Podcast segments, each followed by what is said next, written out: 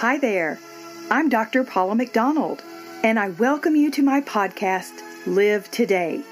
It's here that together we'll explore the concept of balance as God designed it to be for us, His children.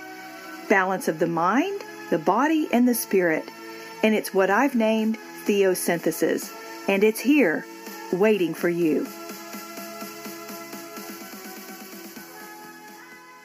Hello, everyone. It's Doctor Paula McDonald, and today we are going to dive into a topic called spiritual blindness. And so recently, I was recording my other podcast called Exhale Bible Discovery, where I'm teaching the book of John, and recently recorded chapter nine that tells the story of the man who was born blind. And this story is so fascinating that I thought it would be great to share some of the main principles from this chapter to this Live Today podcast with you. It is fascinating, you guys, so buckle up. And the story of Jesus and the blind men are so relevant today as our world is becoming more and more spiritually blind. So let me set up what I mean by being spiritually blind. And in a nutshell, it's when one can physically see, but they cannot see nor understand the things of God because they have either claimed He doesn't exist or they simply just don't care. They do not see evidence of His glory in their lives or in the world around them. In Acts twenty-eight, twenty-six through twenty-seven, it says, "Go to this people and say, you will indeed hear, but never understand. And you will indeed see, but never perceive. For this people's hearts have grown dull, and with their ears they can barely hear, and their eyes have closed, lest they should see with their eyes." So here are some key points in this verse. One, the words understand and perceive are important. The things of God, such as His Word, the Scriptures, are not understood by those who choose to ignore Him. His teachings simply do not pierce the heart like they do when somebody who is earnestly seeking God. I remember after accepting Christ into my life, how the Bible suddenly sprang alive for me. I could not get enough of it. It was if a light had been illuminated within me, in my brain, which is exactly what happened. Perception is also important as those without Christ, they simply do not possess the mind of Christ. In First Corinthians two sixteen, it says, "For who hath known the mind of the Lord, that He may instruct him? But we have the mind of Christ." And then next, when a person's heart grows dull, they have chosen to ignore the things of God. And the Greek meaning for dullness is actually from the word moros, where the word moron comes from. And I know this appears harsh, yet this meaning is very applicable, and it, it's lacking a grip on reality or acting brainless when we choose to ignore God.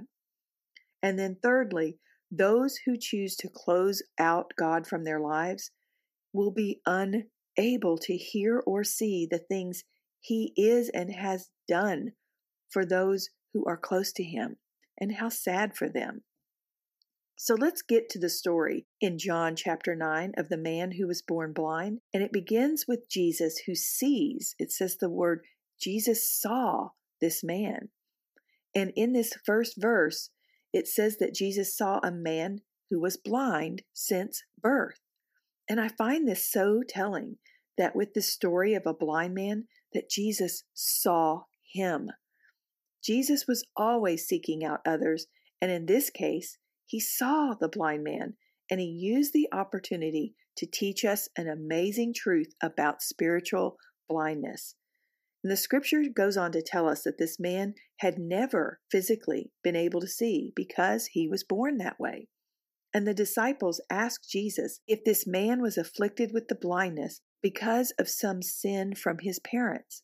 And sadly, this was a common belief in those days that parents were being punished for some past sin if their child was born afflicted in any way. And Jesus tells them that this man was born this way in order to glorify God. Now, this had to be a strange concept in those times, and it's still difficult for many to understand today.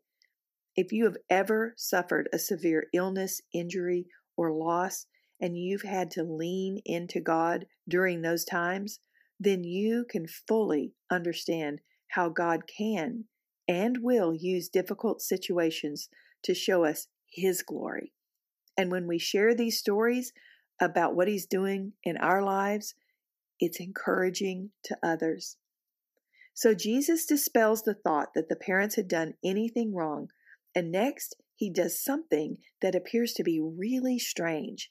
He bends down and spits into the dirt to make a mud salve that He puts on the blind man's eyes.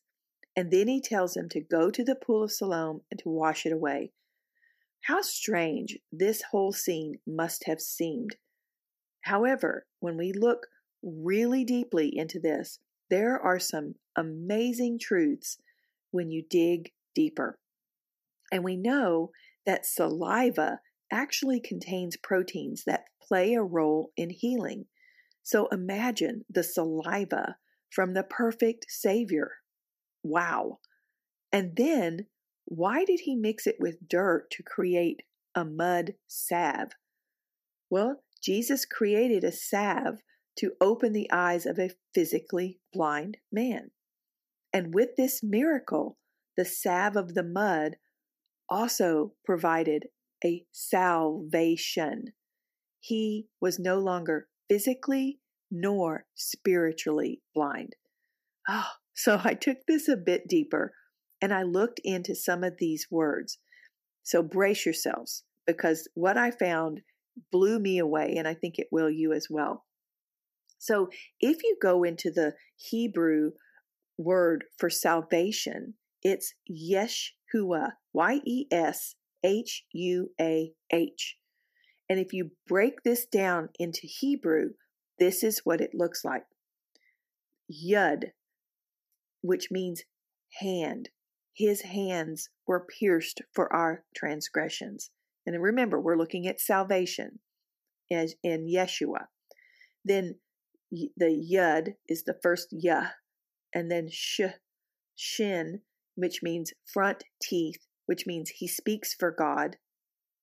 And then Va, which is tent peg, to, looks like a nail, referring to the nail in His hands, which represents the tent's foundation.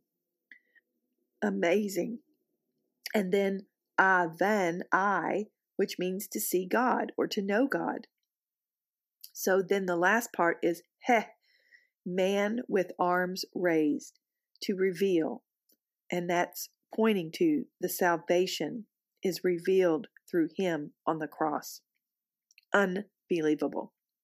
So salvation, Yeshua, and Jesus, Yeshua, those two words are one letter apart.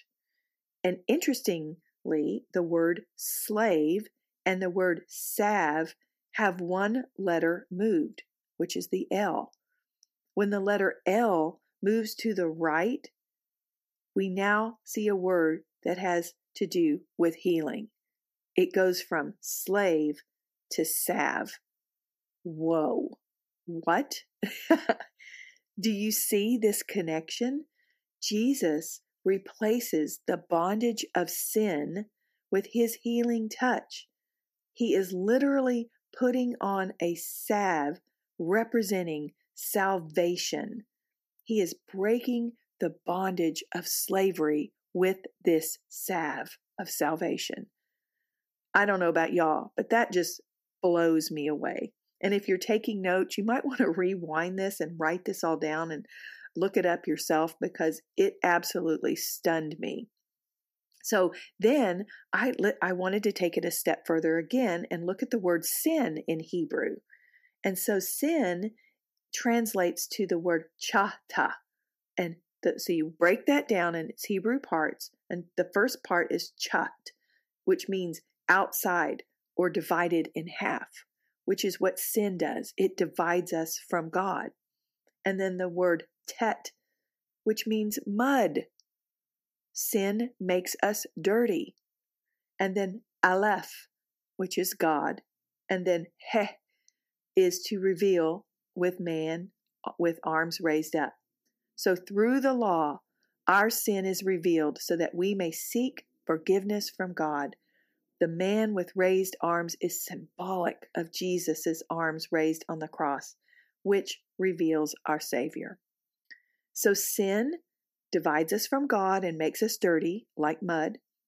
But through the law, we are made aware of our sin and the need for a Savior. And our Savior, our Savior was revealed at the cross. So in the word sin, it has the answer of how to be forgiven by Jesus on the cross, right there in the word. So a salve then is a healing ointment. Jesus' own spittle was used to anoint this man's eyes, thus opening them. And the earth, isn't that what God used to form man back in Genesis two seven? So you guys, everything that God does, he does it with a purpose. And in these verses six through eight, there is so much deeper meaning. And he tells this man to go wash in the pool of Siloam, which meant, which meant sent. Jesus sent this man just as Christ had been sent from God. Unbelievable. So this dissection into the Hebrew words sheds light, haha, talking about spiritual blindness, so, so much deeper. And I find studying God's word deeply like this gives us a much richer understanding of the scriptures. And what appears to be a random act of Jesus spitting onto the dirt to make mud turned out to actually be a beautiful foretelling of him as the Savior of the world. So how do, how does all of this story affect us today? Well, we know that many people are completely spiritually blind because they have either denounced Christ as their Savior or they simply don't know or care who he is. They are completely then spiritually blind. And this means they don't have the stirring, the discernment, or the advantage of the Holy Spirit. And so much like a radio that's not quite tuned in, spiritual blindness is like that. We are wired to know God, but because we have a free will to accept him or not determines whether we're going to, to know him. So when we choose to not be tuned in to him, we will not recognize his voice, his stirrings in our soul, or his warnings. So the result is we are spiritually blinded. And in order to see him, we must be tuned in to him. When we know his word and when we spend time with him and are, we're open to receive him is how we're going to eventually really see him.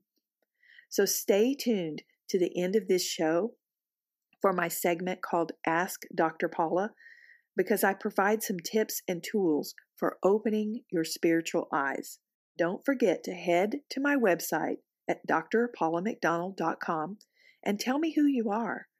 There are many resources, Bible studies, and more for you to dig into that's available on this site. And my other podcast that I alluded to at the beginning is called Exhale Bible Discovery, and it is an in-depth, chapter-by-chapter study of the Word of God in this new and fresh approach where we really dig in like we did today on these words. And I would be honored to study the Word of God with you as well. So God created you to live in abundance with him. So may you fully live today. Well, here we are on a segment of Ask Doctor Paula. And this topic of spiritual blindness is so important to each and every one of us. Even many who proclaim to be Christians have not tuned in to the power of the Holy Spirit that Christ provided to us as a gift. And when we don't tap into this amazing abundance of power, we remain spiritually blinded. So how do you tap into this beautiful gift that Jesus promised us? First, just seek Him earnestly. Go to Him in prayer and ask Him to reveal this gift to you. He tells us in Matthew seven seven, ask and it will be given to you. Seek and you will find. Knock and the door will be open to you. So He tells us to reach out to Him, to ask, to seek, and to knock. And these are all actions. They're required to know Him. We have to do something on our part. We have to be willing to first ask, then to go deeper and seek Him, which means to constantly desire more of Him, and then to knock, which means to let someone know that you want to enter. So it takes work on our part in order to truly see Him. When we do, He reveals more and more of Himself, and your spiritual blindness is replaced by a spiritual discernment. So next, you've got to remain in Christ. John fifteen four tells us, remain in me and I will remain in you. And you guys, you cannot get to know someone unless you spend time with them. Jesus desires for you and I to spend time with Him in order to fully know Him. The rewards are great when we invest our time studying His Word, spending time with Him in prayer, and also in worship of Him. And then finally, you've got to keep your heart and your eyes pure. When we stay kingdom-focused rather than world-focused, we are able to keep our eyes on Christ. And I love this old hymn that says this perfectly. Turn your eyes upon Jesus. Look full in His wonderful face, and the things of old will turn strangely dim in the light of His glory and grace. May your eyes remain firmly focused on Christ in order to receive His crystal clear light. And as you do this, you will never again walk in spiritual blindness. Blessings to you as you seek Him earnestly and you knock at His door and you ask Him to be there with you. So may you live abundantly and fully live today. Thank you for joining me, friends. My prayer for you is that you would seek to live today and every day in balance and in abundant connection with God.